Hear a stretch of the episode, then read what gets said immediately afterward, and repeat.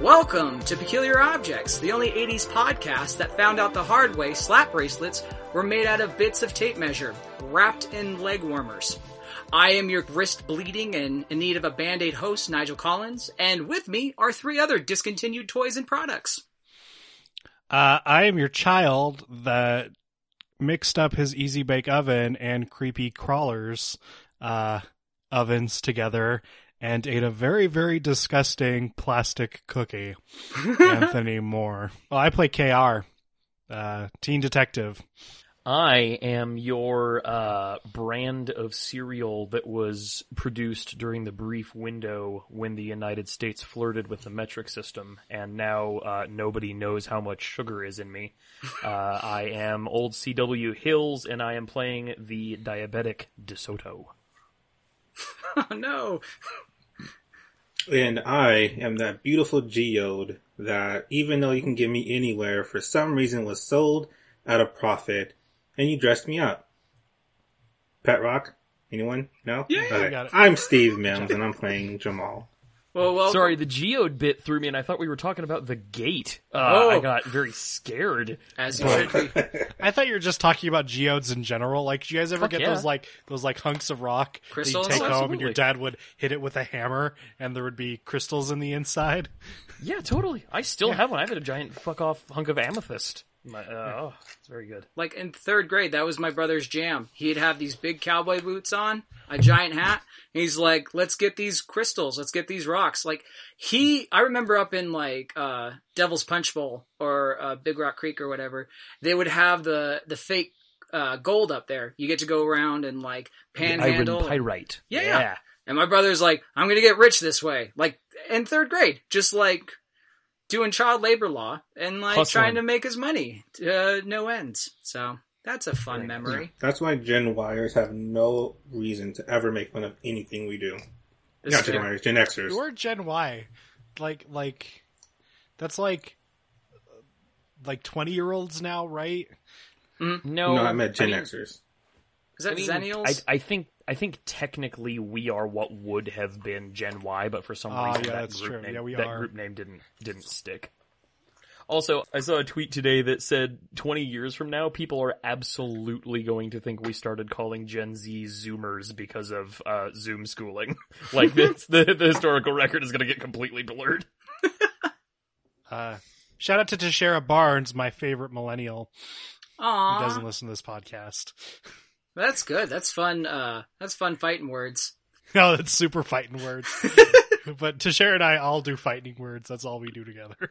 But what the four of us do here is we do the show. This is Peculiar Objects, everybody. This is a Kids on Bikes podcast where we try to recreate all your favorite 80s teen horror movies. You know, movies like The Evil Dead, Nightmare on Elm Street, The Fog, The Gate, another The movie. Yeah. Which Anthony loves is the stuff. I like. Yeah, I know you like the stuff, buddy. Chud, which is like a sewer version of that, except which actually the movie Us was inspired by in part, like some of the dynamics of that. Obviously, the underground stuff. So, in fact, at the beginning of Us, there is there's pan shot of that's it. That's what it is. It's the thing. Casey and I are always on the same page. That movie is made out of entirely fun horror movie Easter eggs and a very weird Twilight Zone twist at the end. Yeah, and it still works. Hmm? Oh, I'm all for it. Yeah. And what else works is these three guys. This is Anthony, Casey, and Steve. They're going to be playing teenagers in the year 1980X. They're going to be riding their totally rad BMX bikes. Or unless Jamal wants to ride one of his fancier bikes, that's up to him, you know. Are we gonna do bike dancing? Oh yeah, that's that. You know what? That's could be coming up at one of the ragers or potential parties. But you guys are a little bit in trouble right now. You're kind of in detention up in the library, so that's true. I don't know. Yeah. Oh, and for me, the guy that's rambling a lot is the host, as I said, or the GM or the storyteller. I am Nigel Collins. I am here to guide these three through what I am trying to achieve as a journey into the madness and macabre of Spencer's Folly. So, yeah. Finger wave and woo. Be afraid. These things are picking up, actually. Like, you guys have been putting some interesting things down. and I have an aggressive, what I can only assume is a Pizza Hut delivery man storming at my door, like, very aggressively. Have you guys been experiencing Pizza Hut with their contactless, like, pizza thing and all? And then it turns out, like, they knock on the door and they have it on their weird little pot. What is that? The weird little stand? It's so good. I want one. Like, I tried to steal it the first time. I picked it up and the guy's like, that's mine. And I'm all like, it was yours. And then like, but like, I'm totally bummed. All right. Sorry. Cause this is normally when I'm like, hey, fun show, blah, blah, blah. My dog's barking in the background, but okay. Like, I am genuinely upset. They are no longer serving the Impossible sausage pizza out here in, like what I can only imagine is Lancaster, Palmdale. Impossible bullshit. Questions. Yeah. I have questions. I don't frequent Pizza Hut. Like, okay. Good like, for you. There's Margaritoni's in our town. Like that's my diehard. Like, yeah, ride or die pizza place. So do they drop off the pizza and then walk away and wait for you to pick it up before they come back? So what they do is they have a nice little cute, adorable stool, like a little fucking BB-8 of stools. And they put the food on top of it, and then they punch the door aggressively, like a bunch of Kyles jacked up on Monster energy drinks. And then they walk away because they're like, there's a pandemic happening and you want fucking pizza. And then I open the door. I don't open the door. This isn't the 70s. I look through the peephole to be like, who is punching and fighting my front door? And then I see the person standing there with a flashlight on, and I'm like, is this how I die? And I'm like, it should be worth it, because if it was rigatoni's, why not? You know, YOLO. If it was stuffed crust, it was worth it. Yeah.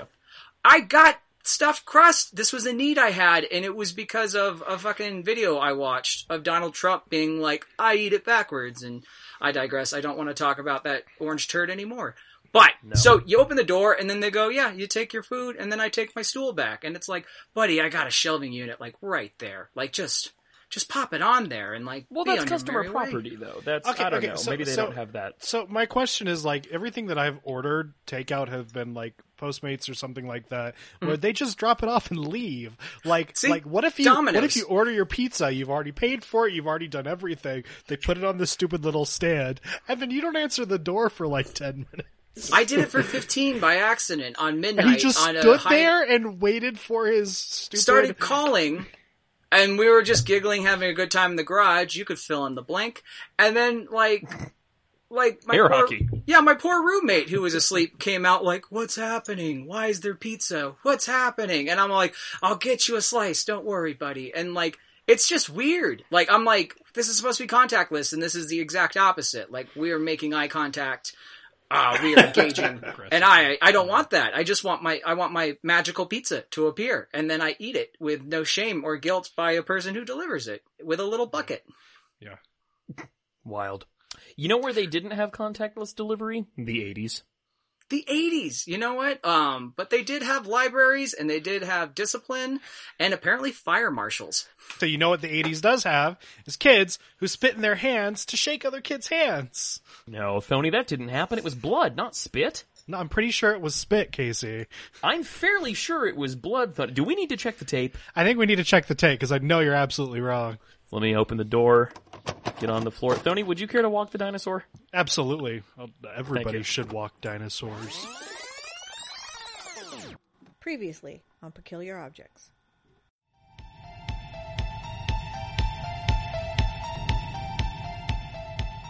You three have been put into handcuffs. Holy shit, we heard that they cut this guy's head off in there, and they're just walking out like nobody's business. I heard that they fucking tried to burn the whole place down. So you guys get put into the wagon, and you got 3 other people in there with you. 3 people from school.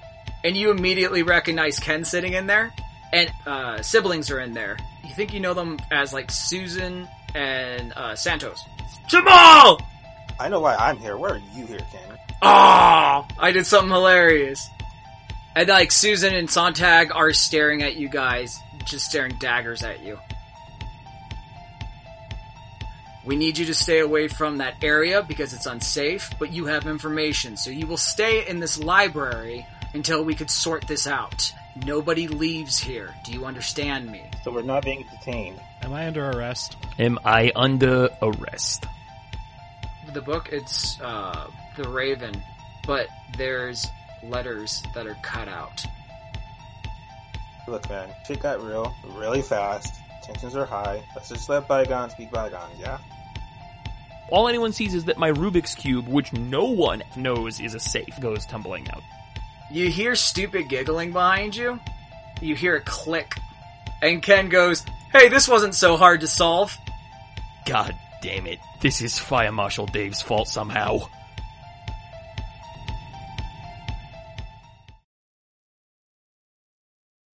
Chapter 6. The Witching Hour. Massachusetts, 1980X. Almost 6 months ago. St. Mary's Asylum lingered in the silence that night, the pale moon casting light across a bronze plaque on the overgrown cranberry moss brick building. The words roughly read, "To my betrothed, may my heartbreak serve with goodwill as to the Lord and not to man." Andrew Thomas Phillip. The halls were scattered with a few of the Puritan nurses known as the Sisters of the Mayflower, but the majority sat in the chapel, heads bowed towards an empty altar with a single candle lit on top. They muttered prayers into worn, calloused, clasped hands. Outside the chapel, further into the sterilized hallway, a locked door stands with a shining deep red light pouring out of the keyhole and frame. Behind the locked door, the steep stairs plummeted 16 feet into the basement and into the long red-lit hallway where an agonizing wail could faintly be heard. The hallway was lined with three swaying red lanterns, along with rows of black pilgrim hats, thick cloaks, bloodied tomahawks, and metallic crucifixes. The screams were louder behind the cast iron door with the broken sigil and a flickering light from the threshold. Behind the cast iron door was a room of unspeakable horror. More red lanterns lit the smoky, heptagon-shaped dungeon. 6 of the 7 walls held a chained person in various stages of torture. It was too difficult to tell the dead ones from the live ones. The center of the room stood a furnace with words "eternal" welded around it, with hot branding irons inserted at the opening. The anguishing cries was that of a young man, bloodied and slouched forward. The chains dug deep into his wrist as he pled for his life. A man in white scrubs and a stained white apron stands coldly in front of the young man. "I said confess, witch." The young man quickly looked up, pleading, "Please, I don't know what you're talking about. Just let me and my friends go." But across the young man's eyes and nose glowed a dull but bright neon color of turquoise. "Sinner! The mark of witchcraft is cast upon you!" The man in white screamed as he pulled out a branding iron with an orange capital P, as he began lifting it towards the young man's terrified turquoise eyes. The room began to violently shake. St. Mary's Asylum began swaying back and forth as the women scattered to find the closest wooden tables to protect themselves in. The nearby neighborhood, the dogs barked and howled aggressively. The chains in the dungeons rattled like church bells as a large crack began racing across the ceiling and throughout the asylum. The man in white picked himself off the ground, fuming. "Your witchcraft is no good here, hag!" As he began barreling down at the young man, he was quickly interrupted. "Doctor, your presence is required quickly." The man in white growled back, "I've told you to never interrupt me when I'm disciplining the devil's children." One of the sisters quietly walked closer into the dungeon. "Forgive me, doctor, but this is something you must see quickly." The sister grabbed the branding iron from his grip and drove it into the young man's neck. The young man vomited and passed out through the sizzling and searing above his left collarbone. "I will continue with the discipline." The doctor quickly ascended the basement into the hallway. The front doors of St. Mary's Asylum were wide open, and a group of sisters were huddled outside, mumbling to each other. As the doctor approached, the sisters began to clear a path for him. For on the ground, face down, was the bronze plaque. The doctor saw a large, dark hole behind where the plaque was placed, and inside the hole, everyone could hear crunchy rattling. The doctor slowly reached into the dark hole with bated breath and grasped, to his surprise, a wooden box with the initials ATP, with the T looking like a long sword. The doctor carried the box into the cathedral. The Sisters of the Mayflower followed quickly behind. He then stepped behind the altar, placed the clattering box down, and then opened it. It contained three things. A dried-out nose with a green fabric laced through the nostrils, and around the leather-leaded glass jar, which contained salt and 20 rattling human teeth. The final object was a bloodied note that read, "To my betrothed, if ever two were one, then surely we, Belladora." The doctor lifted the jar to get a closer look, but as he did so, the dried nose protruded out of the box, jetting forward. The teeth all rolled in the same direction as the nose. The sisters began chattering excitedly. The doctor lifted the jar above his head and began to slowly spin, but the fabric lace just got tighter on the lid as the nose continued pointing in the same direction, and the teeth rolled quickly over one another. The doctor lowered the jar of salted teeth, looked out upon the sisters, joyfully gazing back at him, and proclaimed, "It desires to go north."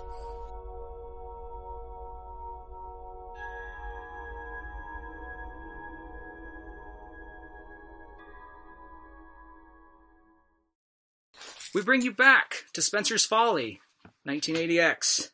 Somebody has taken a tumble, a puzzle has been solved, and somebody needs to put a book back.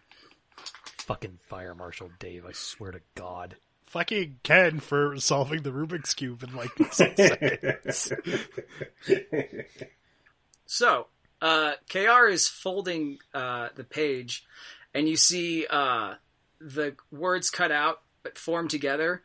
To where it says, history, row 3, aisle 14. Okay. I'm walking, I walk down the history section, I find the empty place where the book is, and I stick the book within that empty spot.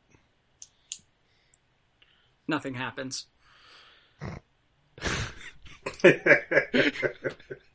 Oh my God. Can I do I kind of jiggle things around, I pull the book out and like do like the opening a secret passage book kind of motion, see if that helps. Go ahead, roll me a brains of 18. Jesus fucking Christ. Okay.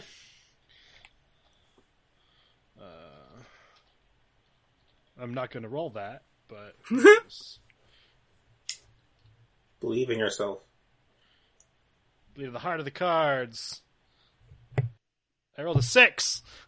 Oh, boy. Okay. That's with my +2 for figuring things out. So go ahead and collect yourself a crunchy point, friend. Actually, I might use one of my crunchy points. Hold on. Mm-hmm. 2 of my crunchy points. Give me a second, because I have... You're -12. Insert... Yes, I'm going to spend 2 of my crunchy point tokens to re-roll a stat check. Ooh! Nice. There you go. I think that's my intuitive gives me that. Or no, it's my lucky. My lucky gives me that. Let's try this again. Well done. Okay. 21! Holy hot shit, damn. Sir. Well done. Nice. So did you roll a 19? I rolled a 19. Very nice. As you're examining it, wiggling around, you're noticing actually that there's a poster of Albert Einstein kind of with his tongue out at you, and the corner is not tacked down. It's kind of flapping. Okay, I go to the like poster. Like a bird's wing. I go to the poster and I lift it up. You see... Explosion! There is a metal plaque back there. Mm-hmm. that has it looks like a snake. Actually, his mouth is open with the fangs out, and it's a hole in the mouth. Put your finger in it. Yeah, that's what I'm going to do. Put your finger in it. I'm going to put my finger in it. Okay. As you're doing that, actually, because Jamal, you were kind of like creeping on him. Did you want to roll up on him, or did you want to like keep doing what you were doing? Because you kind of... So it depends. Mm-hmm. Depends. As I'm walking, did I see what happened to DeSoto and the Rubik's Cube happen? That's a great question, because Sontag was able to make it back. You were able to shake him, but you did catch the KR's excitement walk. So, like, it's up to you if you want to go over to him, or you could head over. You gotta choose. Head over to the situation that's happening at the floor of the library. I'm not gonna choose. I'm gonna let the dice choose. Ooh! Oh shit! There we go. That's a true gamer. Gonna petition the green-eyed lady. Even I go to KR. Odd. I go to DeSoto. There we go. I go to KR. So, as KR is pulling the poster, like, that's all you're seeing is him pull the poster as you walk up behind him. I don't even remember why I watched it. Go up to KR. I think you saw me. I have a particular way I walk when I'm onto something. Yeah. You're the only person who notices that, because we used to work together. Yep. And the key. That's what I remember. Okay. Another thing was like internal. So yeah, I walk up to KR and I try to like scare him. Okay. Like, hey, what's up? Okay. Oh, no, I got it. So he scares me right as I stick my finger in the snake mouth. So then I turn around and I start screaming. But turn around with like a terrified face, and I'm like looking at my hands and my finger. So it looks like I got eaten by a snake. Okay, so KR, I need you to roll me a grit of 7. Oh God! Of course I do. I'm not going to roll that, because I'm going to roll a 3. Okay. You get a crunchy point. You get a crunchy point. Well done. As you stick your hand in, Jamal startles you enough to where you accidentally shove your wrist a little bit further, and it feels like your wrist is stuck. And it hurts. I start, like panicking and like trying to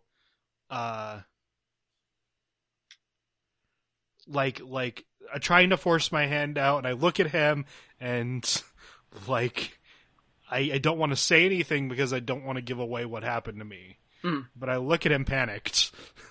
Do you want to try to cover up with the poster, or do you want to, like... He's there. He saw me stick my hand in it. Well, yeah. Well, you know what? Actually, let's see what he saw. Jamal, can you roll me a brains of 7? I was going to make you do your charm for the scare, but this is more fun. Legitimately, I don't have a problem with Jamal finding out about the secret passage. That's right. He's just on to you at this point. Yeah, you never wanted to stop being, like, hunch buddies to begin with. Yeah, I hate him because he hates me. Right. I'm sorry, what did you roll? I rolled a 10. I'm going to explode that bitch. Yeah, go for it, man. Damn, why do I... Every time I explode, my explodes suck. I won. Okay, you got 11. So actually, not only did you see him... You got it there a little bit sooner than he realized. So you saw him put the book down, like where it was, lift up the poster, and then when he started putting his arm in, that's when you saw him, his arm get like lodged into the hole of the snake mouth. You're stuck. You're not concerned that there is a snake face in the wall that my hand is stuck in. You just think it's funny that my hand is stuck. Look, man, we've been through rituals, exploding ash creatures, and weird twins. Like, no, this is not faze me.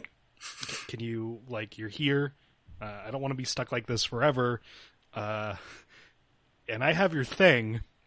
So help me get out of this, or I'm going to have to call Fire Marshal Dave to use the jaws of life to get me out. I spit on his wrist. It's pretty locked in there. And as you do it, KR, you feel something breathing on your fingers. We're going to cut over to DeSoto, flat on his back, everyone kind of standing over him.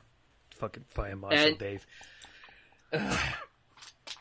Ken has just opened the Rubik's Cube, and there's a chunk of skull in here. And Ken goes... I would... What? Go ahead. No, just Ken goes, what? Okay, I would like to... I could either charm to get him... No, he doesn't know how to close it right. He'd probably end up breaking the fucking thing. Well, and that's not on him. He just doesn't know how to use the machine. I want to do a flight to get over there as quickly as I can and hopefully scoop it up before anybody can really, like, get a look at it. So maybe I want to do it so quickly that they just think Ken broke my Rubik's Cube. Oh, okay. You're kind of battling Sontag because he is quickly running across, so you're going to need to beat a 6. Okay. All right. I've got my flight is a 6, but I got crunchy points for days. I should be good. This is exactly the rainy day for which I have been storing them. We are in an economy, and I plan to win. Okay. Win the economy. Glah! All right. That's a 5. But you know what? I am gonna throw. So how many thresholds are there, Thony? You seem to you seem to game the system on that level. So there's 4 thresholds. I can actually tell you if you guys give me just a moment. I will pull up the actual guidelines to failure or success. Yeah, there's 4. So you got 1 through 4, 5 through 9, and 10 or higher, and that goes both ways.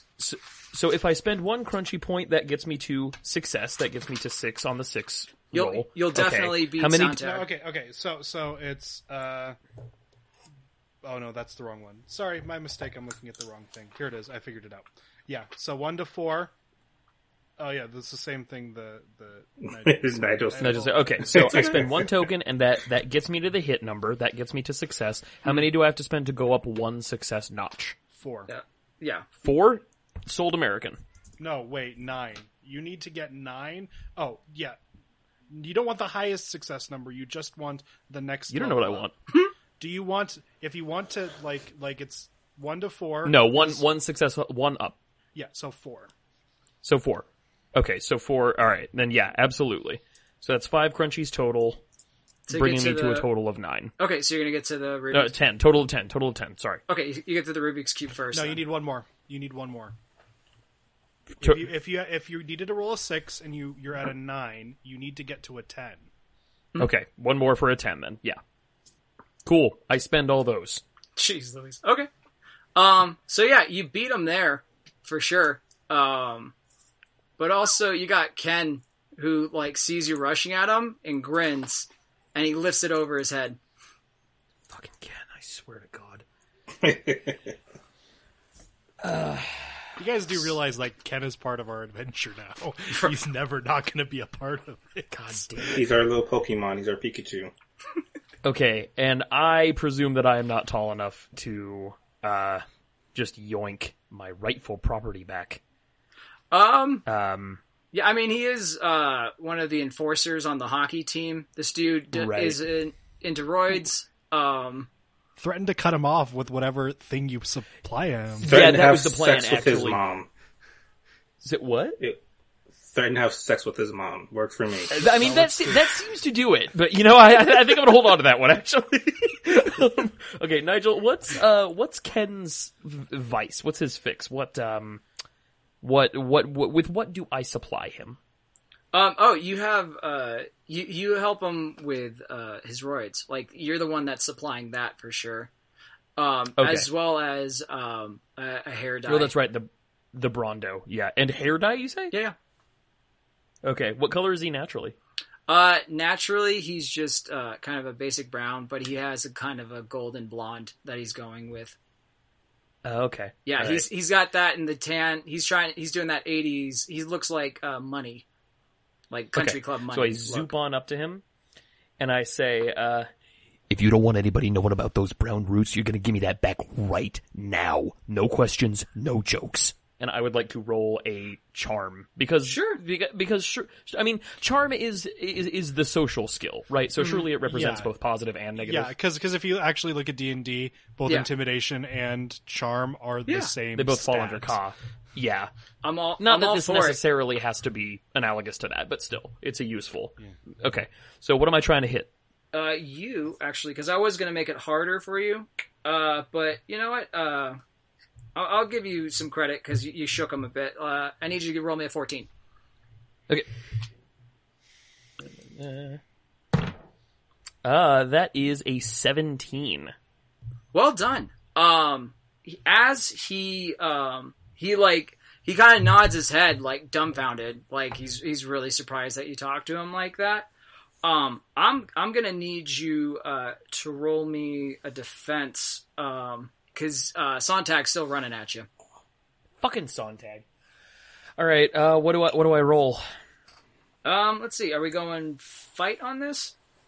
I mean, I don't have a great fight, but I will if you think that's the best. Sure. That's my 10. What am I trying to hit? Or is it just a contest? I say a contest. We'll roll a 20s because it's kind of that. Roll 20s? Okay. Yeah. You ready? Go for it. Here we go. Oh, shit. I rolled a 16. I rolled an 18. Perfect. As Sontag is descending on you, you do the exact same kind of step out of the way thing that you did with Pirate Timmy with the bushes. Right. And Sontag just comes crashing into the table. Just loud, real loud. And then... it catches the attention of the librarian and Fire Marshal Dave. They come walking up. Oh, hey, what's going on over here? Oh, I'm staying. I'm not volunteering any information at all. As far as I am concerned, it's Sontag causing a big to-do over there and being a real distraction, while the rest of us are just trying to sit here and be detained in peace and contrition. All right, Chatterbox, that's fine. I guess no one's really talking. No, I didn't. That was me, Human Casey. Oh, okay, sorry. So everyone's just been quiet this whole time. Yeah, no, DeSoto's not saying shit, but this is important. Did Ken give the box back? He has it at chest level, but like... I want to make a yoink. I want to make a yoink as quickly as I can, and most importantly, I want to do it so that Fire Marshal Dave doesn't fucking see me doing it. Okay, yeah, I'll make it a flight then. Roll me a 5. Okay.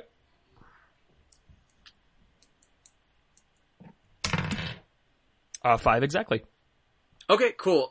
You grab and you get the your Rubik's Cube back for sure. Like it's just a quick yank, and then like Ken like kind of puts his hands up, like behind. I gotta look. Like and then real quick before I shove it in my pocket, is that piece of face bone still in there? Roll me an 8 on your brains.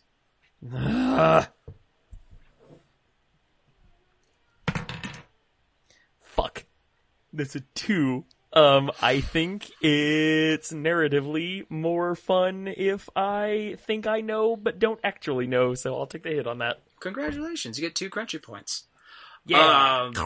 Alright, Fire Marshal Dave's like, alright, everybody to their own table, let's go. Jesus fucking Christ. As he's saying that, we're gonna go back over to KR and Jamal. Thank God, because I was about to kill that fucking dude. There is something breathing on my hand right now. Stick your finger in its nose. I can't tell if my hand is actually in something alive or not. So I don't know if it has a nose or not.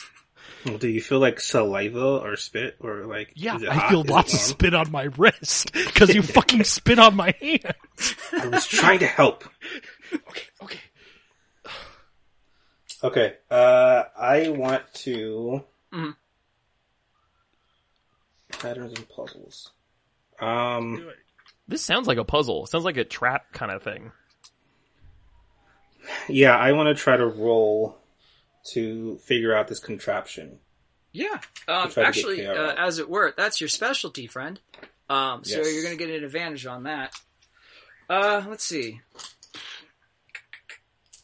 I'm assuming this is your brains, and you get a +2 in that, right? Yes. Okay. So I'm going to need you to roll me a 5. 10. Nicely done. When you spit on him, when you were trying to spit on him to like make it to where it gets out or whatever, you kind of move the poster up, and there's words on top of there. I yank the poster off. Okay, yeah, it's just it's a simple passage, just simply saying, just it says, "Prick thy finger to open thy gate." Prick thy finger to open thy gate. Mm-hmm. It says prick thy finger to open thy gate. That's kind of hard now that my hand's inside it. Is there any... Do I feel anything... Like, I move my hand around, mm-hmm. feel around. Do I feel anything sharp? Yeah, you feel 2 sharp points. Kind of... Mm-hmm. They're a little bit further away, so your fingers are really spread apart. But you can feel them. So... I prick my finger. Okay, KR, you're going to need to roll me a grit of 7 again. Yeah. I'm going to start crying like a baby. Well, I mean, that's fair. Your fingertips have the most pain nerve receptors of anywhere on your body. Mm. Yeah, well, I rolled a 2. Oh, gosh. All of them crunchy points, though.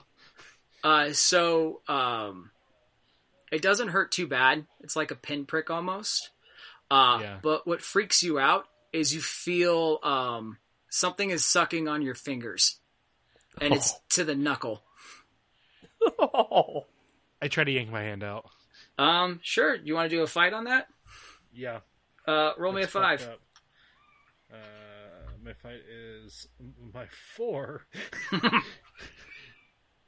Well, I have a +1 in fight, so technically I can... Wait, yeah, okay. Let's see what I get. I rolled a 2. Yeah, it kind of pulls your arm a little further in. No, I need a 4, right? You need a 5. I need a 5. I'm going to use 2 crunchy points to re-roll. Okay. Yeah, I rolled a 2. Well, wait, if you rolled a 4 and needed a 5, why didn't you just spend 1 crunchy point to meet? I didn't roll. I rolled a 2. I've rolled a 2 both times. And then he gets a +. Oh, I said if I have a 4, I have two crunchy points I could have used. Oh, okay. But now I'm out of crunchy points. Because I wasted them. I tell KR, stop trying to escape. We gotta get this. We gotta prick your finger. So I grab a library book and... I Which library book do you grab? I already pricked my finger. The longest but medium thick one. Okay. Probably Zen and the Art of Motorcycle. Yeah. It's it's actually extended kind of like KR's walked away from me, and like I'm frantically trying to tell him I've already pricked my finger. Please do not try to. But he's not listening. He's gone. Yeah. You just pick up a book. Okay, sorry. Before I do that, does KR know if he bled or not? He knows he pricked his finger and something's sucking it. Yeah, fuck it. I do it. See what happens. This is funny. All right. What do you do? So you're like smacking him in the back to force his hand in there, or what? Oh shit! I was thinking the butt that might trigger more of a hand response than the back. Sure. Okay. Sorry, are you trying to hit KR in the back, the elbow, or the butt? I was confused about what you were saying. The butt. Okay. Sure. Roll me, Jamal. Roll me a fight of 2. Of course, that's my weakness.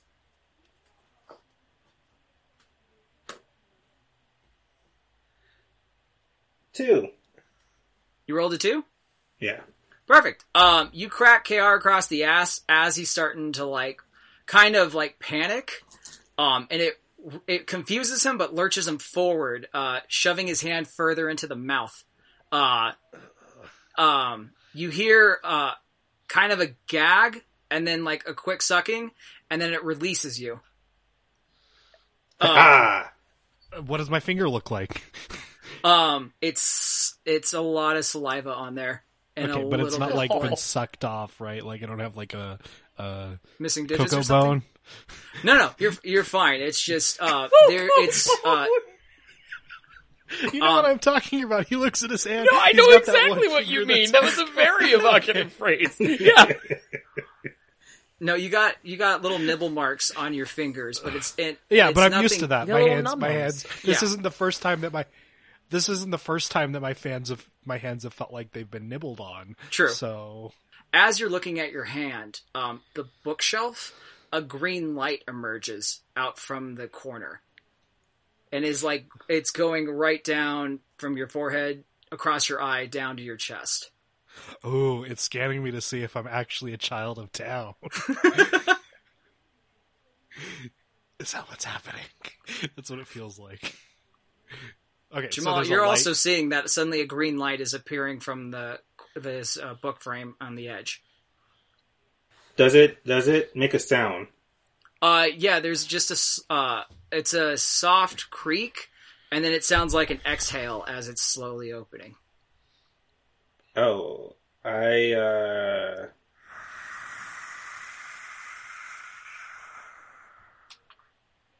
could be poison.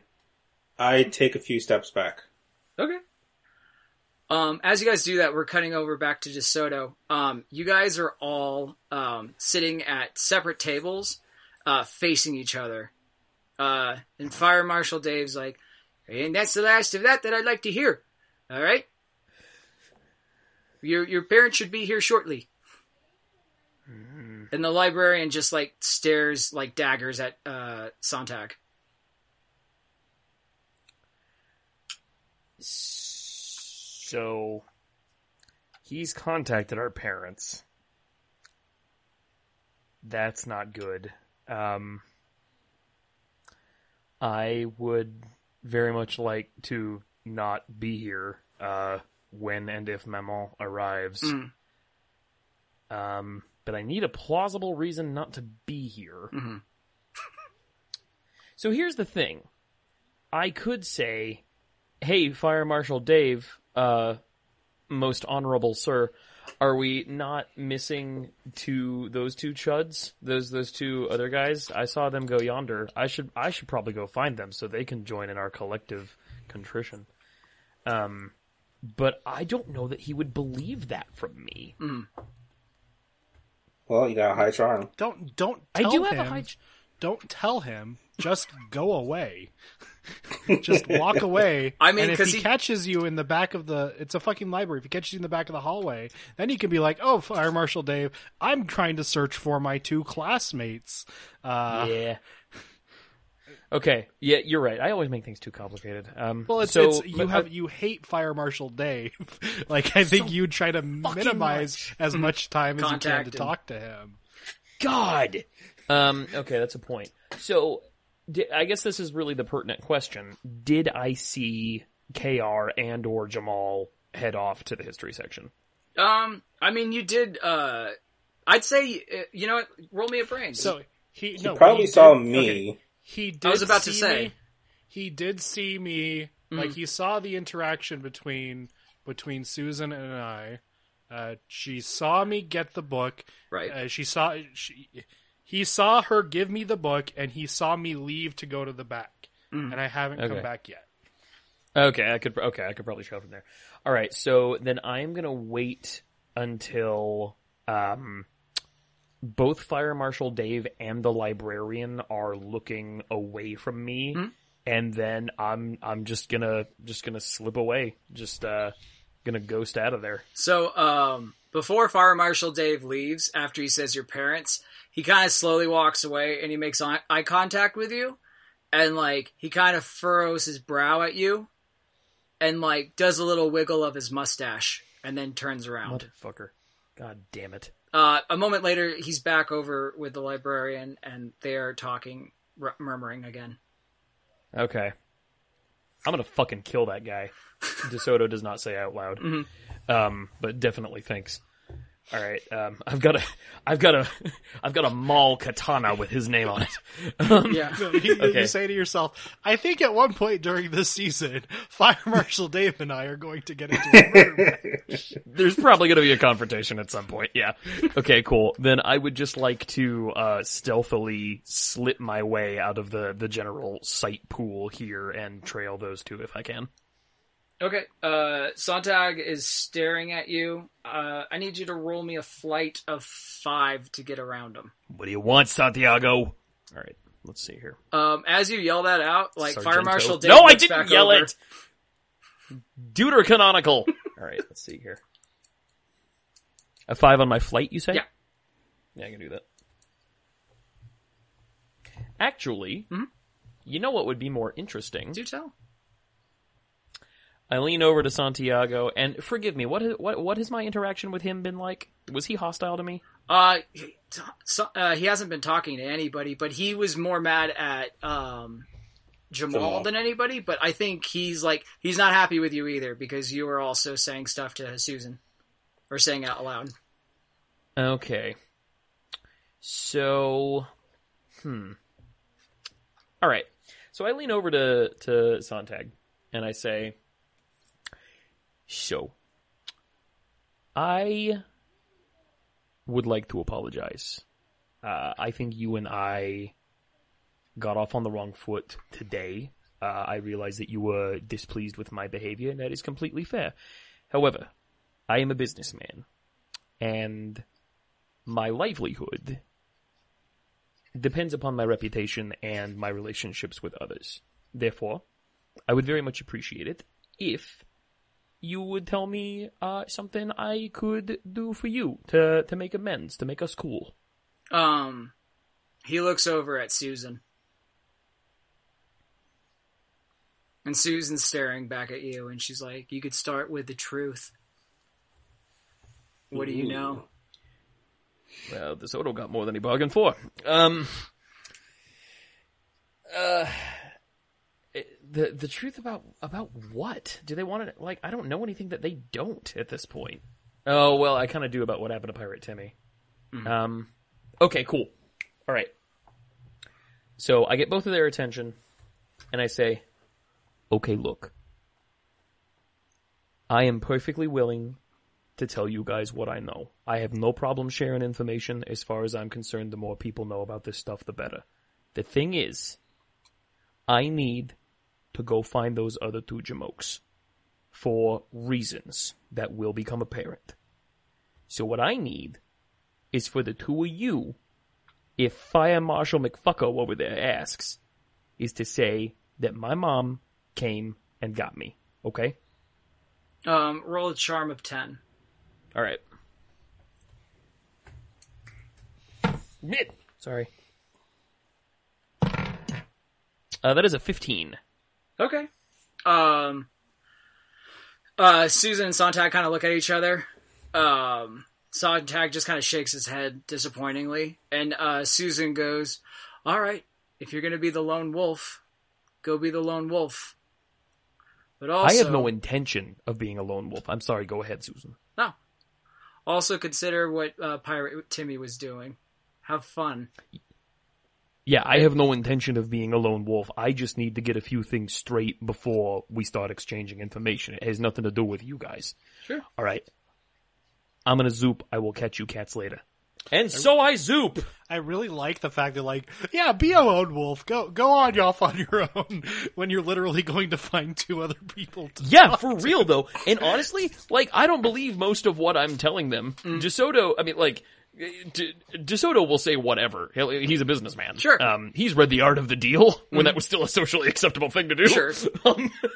And I will say, Susan has called you out on this a couple times in this last episode as well. So like, yeah.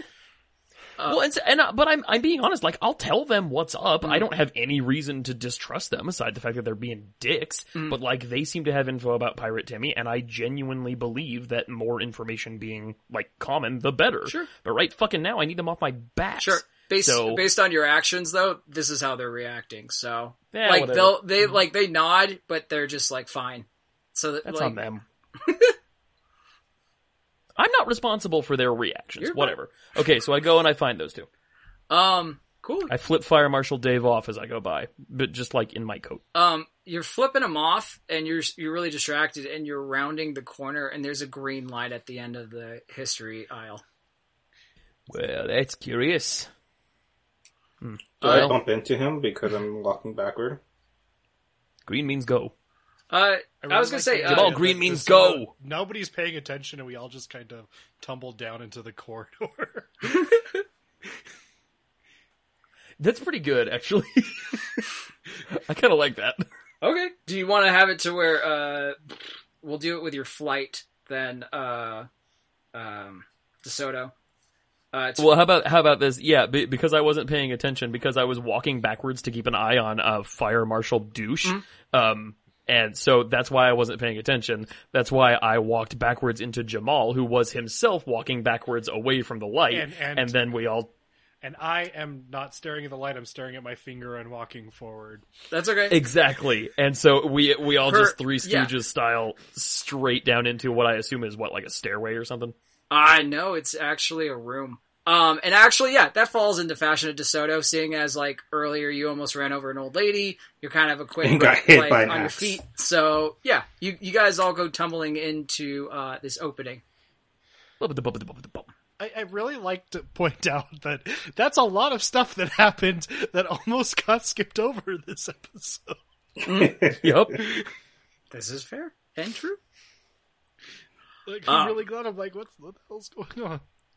Yeah, I yell because this thing is happening, and I just hit another human being. Shit! Wait, I need to roll some kind of save to get them to be as quiet as possible, so Fire Marshal Dave doesn't hear. Sure, do your charm of 12. Yeah. 6 for each of them. Yeah. Please roll a 1 and scream out to us that we need to be quiet. That is a nat 20, well done, and I think I'm going to explode it. By all means, enjoy. You earned it. That's a 6, so 26 total. 26 is dope.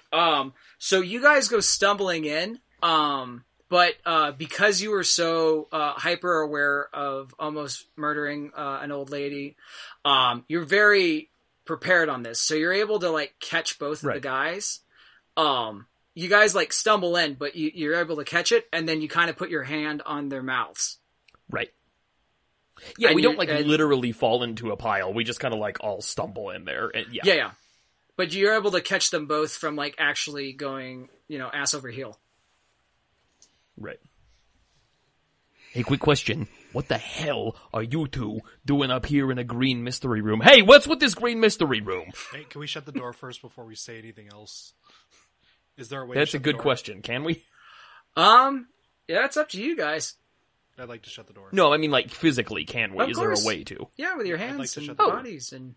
with your hands. Yeah, then we do that. Okay. So it's closed. And there is one large green lantern that is kind of producing this green light that's kind of glowing. And this is a small section filled with odd-looking books. And in the center is one table with two of the books being splayed out. I go to the books. Is there, like, fog or mist or anything? You guys are just chalking it up to be dust, because you guys think you, like, knocked over a few things as you came in. But it just kind of keeps swirling over your heads a bit. So there's books. There's books on bookshelves, but there's books splayed out. I want to go check out the books that are splayed out. Sure. Okay, KR, go ahead and roll me a brains of a 10. I rolled a 9. Okay. So, I kind of pass, but not really. You get over there, and you got a little bit of dust in your eye, actually. So you can kind of see it, but you're kind of having a hard time. But the first book, it's an open mouth, kind of jowls that seems elongated. The book is a mouth. No. The page on the book that's open is an elongated mouth. An illustration? Yep. Oh, okay. Okay. Can I read what the book says? Yeah, man. Or is it in language I don't understand? You can roll another brains from me, which is going to be a 10. I rolled an 11. Cool. No, I rolled a 13. Because I'm trying to figure stuff out. So, both books you see before you is a book of lichens and kind of the manifestation of them. And then the other one is of more of a vampiric origin. All right, walk up to Kiara and say, put your finger in it. See what happens. Touch the book. Put your finger in the mouth. It's a book. It's an illustration. You know what a picture is, right, Jamal? Like, it's different than that thing on the wall. I don't know that. I have no idea how your hand got in there. I just know it did. Put your finger in the mouth. I poke the picture. Cool. Okay. You poked a picture. I poked a picture. I say, see, Jamal? Mouth on picture, not... real mouth. Can't stick finger. I'm not stupid, KR. Fuck. Is he looking at the liking or the vampire book? He was looking at the liking book, and he was sticking his finger on the mouth itself, putting a little bit of slobber and blood on it. From the bookshelf, you hear a giggling. I do, just me. Is it a ghost girl? You boys are silly. I looked at KR. I said, "Did you hear that?" Did I hear that? You know what? Roll brains for me, there, KR. I need to roll me a 5. I rolled a 10. Yeah. So you definitely heard it. DeSoto, did you hear that? I'll be honest. I'm sure of very little about what's happening right now. As you guys turn around, I will gladly roll to see if I heard that. Yeah, go ahead. Actually, DeSoto, I need you to roll me a 5 as well. Of brains. Of brains. Okay.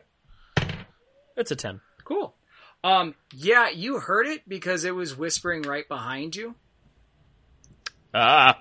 And as like they turn around to look at you, two large pale arms with black nails come reaching out and hug you. And I like to think that DeSoto doesn't see it. Mm. So he just sees Jamal and KR looking at him. He's like, "Gentlemen, why are you looking terrifiedly behind me? Not unlike Pirate Timmy did, not a day hence." The arms tighten around you and pull you closer to the bookshelf. I am embraced! Shh, it's okay. I've got you. I run over and I try to pull him out. The arms, one holds up a finger and the other one puts its claws at his throat. Did it just tell us to hold on? Huh? Strong arms. Is it telling us to hold on? Yeah. It's telling us to stop. Okay. Please don't kill our friend. Oh. Who are you? I have many names, many faces, but for now, you can call me Spider. Mm.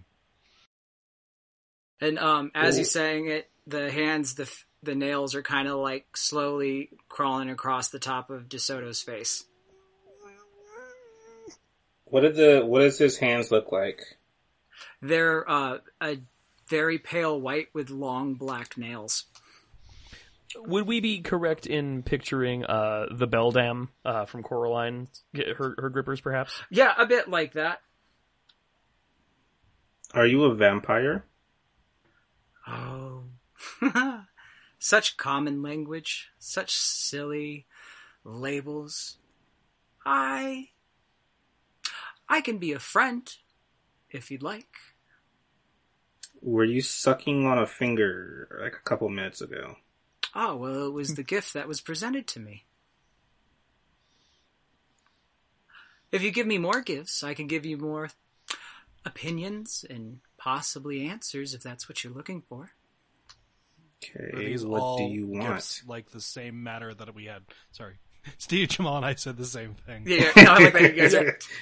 I struggle. DeSoto struggles to free his mouth just a little bit and says, "The DeSoto collection for ladies has a wide selection available at very reasonable prices." He's a chatterbox, this one. I talk when I'm scared, and when I'm happy, and when I'm awake. Adorable. And you, as they say that, you feel it, like, say it kind of close to the back of your neck. Strong arms, soft hands. Can you please let go of our friend? Okay. But I want to nibble that one's pinky. And he points at Jamal. Fuck no. Oh, that's not a way to talk to a friend. You know what, Jamal? Personally, I'm mad about that, but I get it. That's reasonable. Is there any other thing that you want that doesn't require appendage sucking?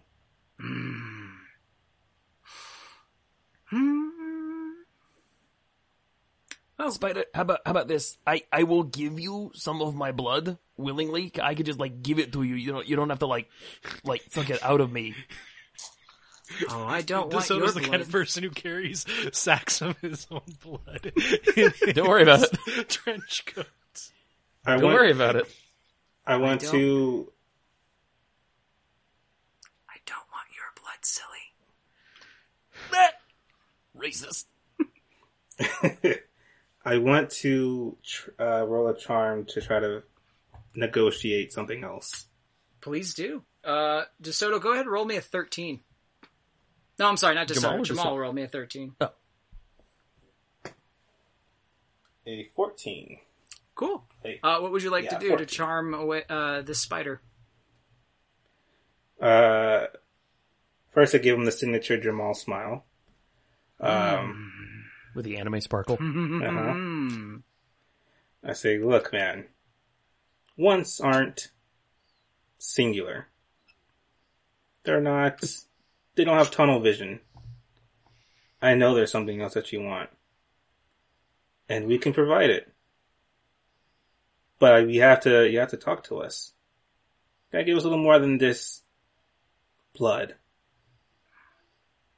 He ponders and like is pondering his fingers across DeSoto's mouth, and releases DeSoto. See, we're all friends here. And that entitles you to the friends and family discount at DeSoto Co. The arms shoot back into the bookshelves. I think I fucked up. Well, that was a hell of a thing. Are there any, marks on DeSoto? Other than, red just marks? Just little scrapes. Tiny scrapes along everywhere that spider touched. Oh, no, my business card! Okay, quick question, guys. Two questions, actually. One, what? Two, the fuck was that?! Probably a vampire. This town is super fucked up. You know that, right? Well, I knew, you weren't at the ritual. What ritual? What are you talking about? Damn it, KR. Why would you say that? Why would you say that out loud? Nothing. The ritual is slang. Listen. It means nothing. At this point, there are far weirder stuff happening than whatever happened 6 months ago. Oh my god. Are you guys religious? That's an understatement. Something like that. You can hear a giggling coming from a higher point. Across the room with the other bookshelves, you see the hands kind of come back, but they're higher. Hi, Spider. Also, I'm sorry for thinking you was a lady earlier. Hello, friend. You have such delicate hands. I thought of what I want. I thought of what I want. I thought of what I want. From you. Alright, I'm gonna hear more about this ritual later, but first let's secure our egress from this room. Always secure an exit point, that's what Mammon taught me. all right, Spider, what can we do for you for this situation to be equitable to you? I want a secret. Not a white lie. Not a fib. I want a secret. One from each of us or one in total? I don't care for you. What the fuck? I want the children to tell me a secret. What? Not a child. Guys, let's huddle up. And we huddle up. I whisper. Is anybody else getting, like, super racist vibes from this vampire? Oh, I mean, he wanted to suck my finger, so... You're an outsider. Well, yeah, but I've got races you don't. I'm at the good Spaniards. Listen. We're children of this town. Our forefathers, our ancestors can be traced down to the founding of this town. What? I mean, so can my dad. Yeah, wait, no, he can't. Fuck, never mind. Yeah, doesn't work, Casey. Wait. I can't remember what we decided in the pre-show a million years ago, so never mind. What you decided, I think what we kind of decided on, but then I think we're just like, it's easier and better if this is just something we play on. Yeah, remember, like, that's one of the reasons why Susan also attacked you. Right. Yeah, I thought we had come up with some convoluted thing where my dad lived here, but okay, whatever. It doesn't fucking matter. It's fine. So it's this thing has no way to know for lying. It seems to know a lot of stuff, and I would not place a heavy bet on it not being able to tell if we're lying. I've got a secret. Yeah, well, that's a little secret, like, I don't know, that one time... What's a secret? K.R. Peta's pants. I've got a secret I can tell him. I have a secret I can tell him. I'm listening. Oh, he heard everything. Okay.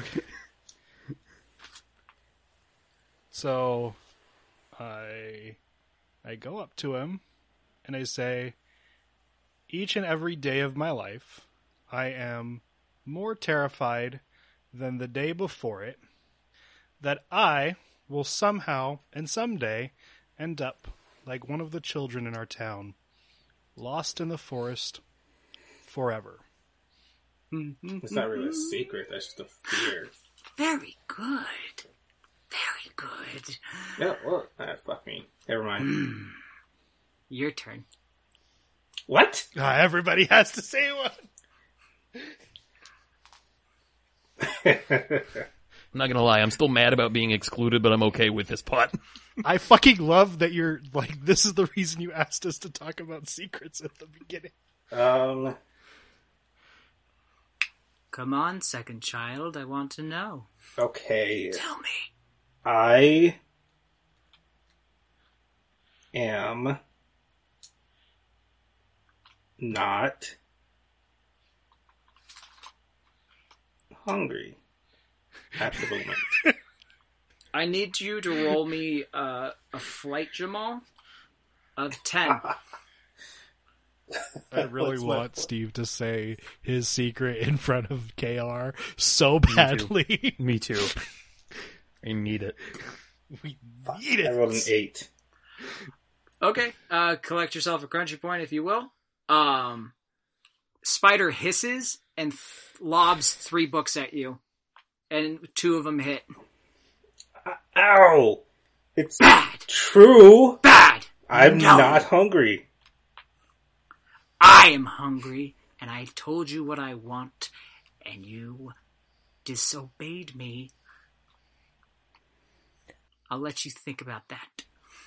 Hey, Spider, forgive me. I think perhaps my compatriot Jamal here was unclear on the particular rules regarding the secret he was to provide. I am certain that if you give him another chance, he will think more carefully about his answer.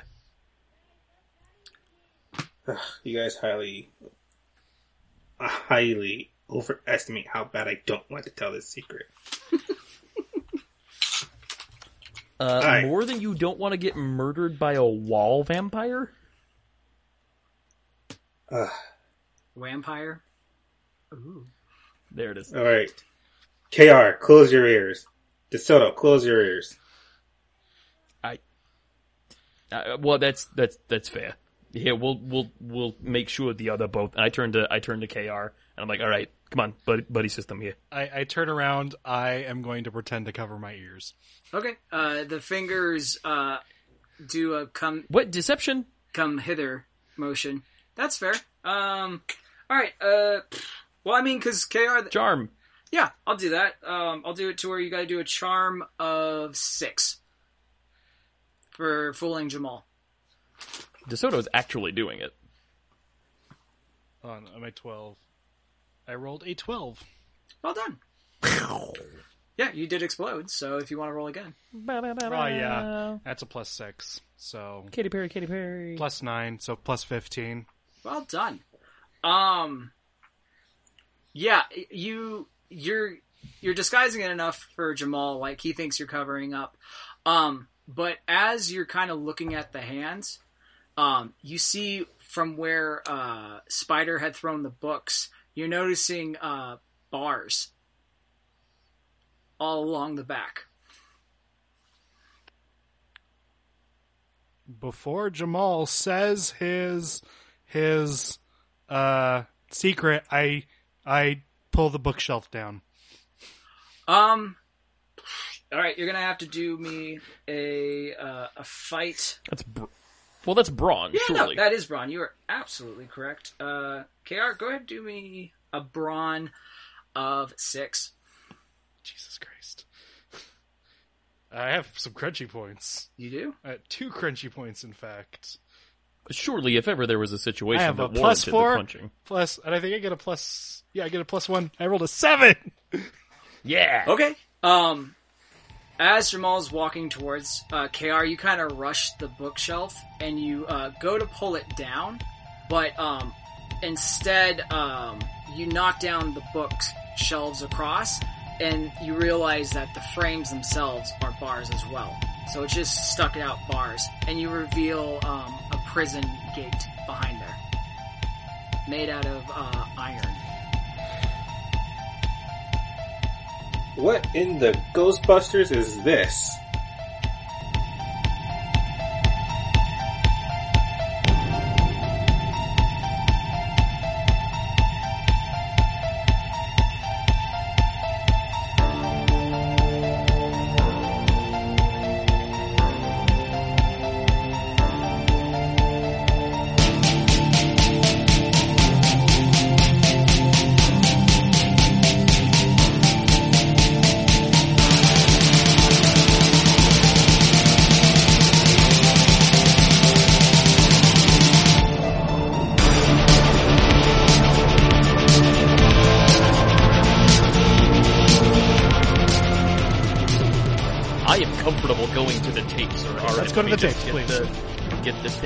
Just gotta open the door, get on the floor, and after that, everybody walk the dinosaur. Walk. God damn it! This is my bit, motherfucker.